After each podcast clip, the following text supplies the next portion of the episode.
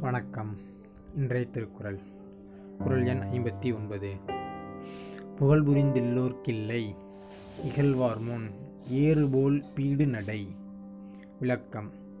புகழுக்குரிய இல்வாழ்க்கை அமையாதவர்கள் தம்மை பழித்து பேசுவோர் முன் தலை நிமிர்ந்து நடக்க முடியாமல் குன்றி போய் விடுவார்கள். அதாவது அதாவது இல்வாழ்க்கை வந்து சரியாக அமையலன்னு வச்சுக்கோங்களேன் அடுத்தவங்க முன்னாடி நம்ம தலை நிமிர்ந்து நடக்க முடியாது. இது வந்து உங்களுக்கு எல்லாருக்குமே தெரிஞ்ச விஷயம்தான். என்ன?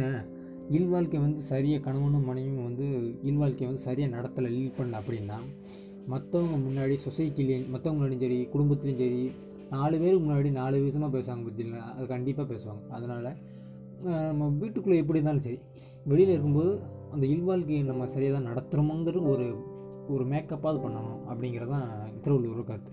ஆனால் அந்த மேக்கப் கூட டெம்பரவரியாக தான் இருக்கணுமே தவிர நிரந்தரமாக இருக்கக்கூடாது. அந்த மேக்கப்பை நம்ம நிரந்தரமாக ஆக்கணும்.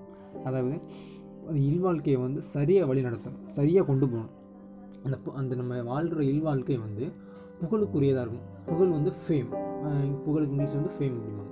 அப்போ நம்ம வாழ்கிற வாழ்க்கை வந்து இல்வாழ்க்கை இங்கே வந்து இல்வாழ்க்கைன்னு சொல்லணும் கணவன் மனைவி வா சேர்ந்து வாழ்கிற வாழ்க்கை வந்து புகழுக்கு உச்சிக்கு கொண்டு போகணும். அப்படின்னா என்னது? முந்தைய குரலில் சொன்ன மாதிரி ஒழுக்கம் அன்பு பாசம் இந்த மாதிரி ஏகப்பட்ட ப்ராப்பர்ட்டிஸ் வந்து இல்வாழ்க்கை உள்ள ப்ராப்பர்ட்டிஸ் எல்லாத்தையுமே கொண்டு இருக்கணும்.